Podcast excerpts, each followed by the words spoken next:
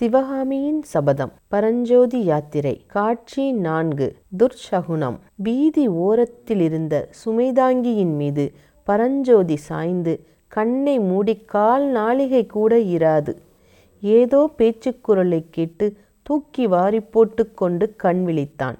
தெருவில் யாரோ இவ்விதம் பேசிக்கொண்டு போனார்கள். கோயில் யானைக்கு மதம் பிடித்ததால் துர்ச்சகுனம் என்று சொல்கிறார்களே. ஆமாம் நாட்டுக்கு ஏதோ பெரிய விபரீதம் வரப்போகிறது. யானைக்கு எப்படி மதம் பிடித்ததாம்? யாருக்கு தெரியும்? யாரோ அசலூரான் ஒருவன் யானையின் மேல் வேலை வீசி எறிந்தானாம். அதனால் யானைக்கு வெறி பிடித்து விட்டது என்று சொல்லுகிறார்கள். ஆயன சிற்பியும் அவருடைய மகளும் பிழைத்தது புனர்ஜென்மம் என்கிறார்களே. அப்படித்தான் அரங்கேற்றம் நடுவில் நின்றது போதாதென்று இந்த ஆபத்து வேறே அவர்களுக்கு நேர்ந்தது. அதற்கு மேல் பரஞ்சோதிக்கு அவர்கள் பேசியது கேட்கவில்லை. வேலை எரிந்ததால் யானைக்கு வெறிபிடித்து விட்டதாம் என்னும் பேச்சு காதில் விழுந்ததும் பரஞ்சோதியின் உள்ளம் திடுக்கிட்டது. அப்போது அவனுக்கு இன்னொரு விஷயமும் ஞாபகம் வந்தது. அவன் கொண்டு வந்திருந்த மூட்டையை நடுத்தெருவிலேயே போட்டுவிட்டு அவன் ஓடி வந்து விட்டான். நாவுக்கரசருக்கும் ஆயன சிற்பிக்கும் அவன் கொண்டு வந்திருந்த ஓலைகள் அந்த மூட்டையில் இருந்தன. இன்னும் அவனுடைய துணிமணிகளும் அவன் கொண்டு வந்திருந்த சொற்ப பணமும் மூட்டைக்குள்ளேயே தான் இருந்தன. அதை அவசியம் கண்டுபிடித்தாக வேண்டும். போட்ட இடத்திலேயே மூட்டை கிடைக்குமா?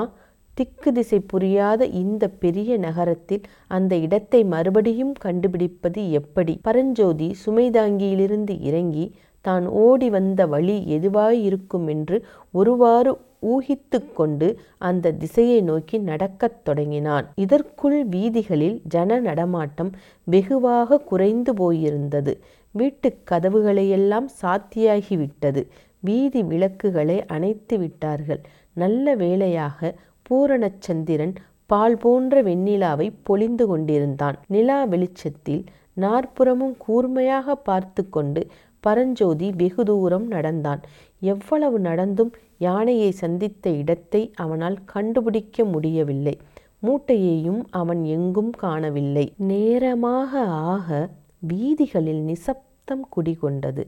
உச்சி வானத்தில் சந்திரனை பார்த்து அர்த்தராத் ஆகிவிட்டது என்பதை பரஞ்சோதி தெரிந்து கொண்டான். உச்சி வானத்தில் சந்திரனை பார்த்து அர்த்தராத்திரியாகிவிட்டது என்பதை பரஞ்சோதி தெரிந்து கொண்டான். கால்கள் இனி நடக்க முடியாதபடி சோர்ந்து போயின. உடம்பை எங்கேயாவது கீழே போட்டால் போதும் என்று அவனுக்கு ஆகிவிட்டது.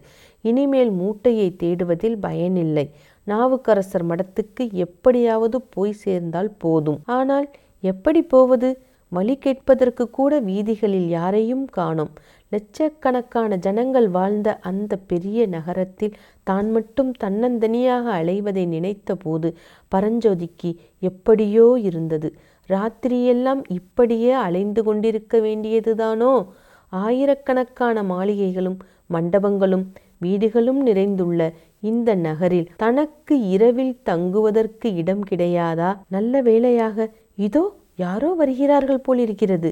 பேச்சுக்குரல் கேட்கிறது. அவர்களை விசாரித்து பார்க்கலாம். ஒரு வீதியின் முடுக்கில் இரண்டு பேர் பேசிக்கொண்டு வந்தார்கள்.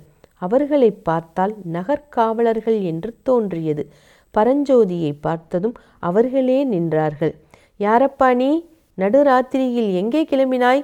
என்று அவர்களில் ஒருவன் கேட்டான். நான் அயலூர் ஐயா என்று பரஞ்சோதி சொல்ல ஆரம்பிப்பதற்குள் முதலில் பேசியவன் அயலூர் என்றால் எந்த ஊர்? என்றான். சோழ தேசம்? ஓஹோ உறையூரா? இல்லை ஐயா கீழே சோழ நாட்டில் செங்காட்டங்குடி கிராமம். இன்று மாலைதான் காஞ்சிக்கு வந்து சேர்ந்தேன். அப்படியா? இங்கே எதற்கு வந்தாய்? நாவுக்கரசர் மடத்தில் தமிழ் பயில்வதற்காக வந்தேன். அப்படியானால் நள்ளிரவில் தெருவீதிகளில் ஏன் அலைகிறாய்? மடம் இருக்குமிடம் தெரியவில்லை. சாயங்காலத்திலிருந்து தேடிக்கொண்டிருக்கிறேன். அந்த காவலர்கள் இருவரும் லேசாக சிரித்த சிரிப்பில் பரிகாசம் தொனித்தது.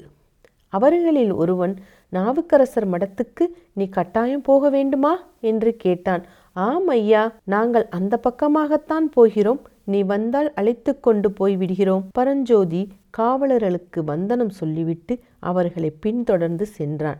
சற்று நேரத்துக்கெல்லாம் அவர்கள் உயரமான மதில் சுவருடைய ஒரு கட்டிடத்தின் வாசலில் வந்து நின்றார்கள். இதுதான் மடமா என்று கேட்டான் பரஞ்சோதி. ஆமாம். பார்த்தால் இது மடமாக தோன்றவில்லையா உண்மையில் பரஞ்சோதிக்கு அது மடமாக தோன்றவில்லை. அருகில் கோயில் எதையும் காணவில்லை.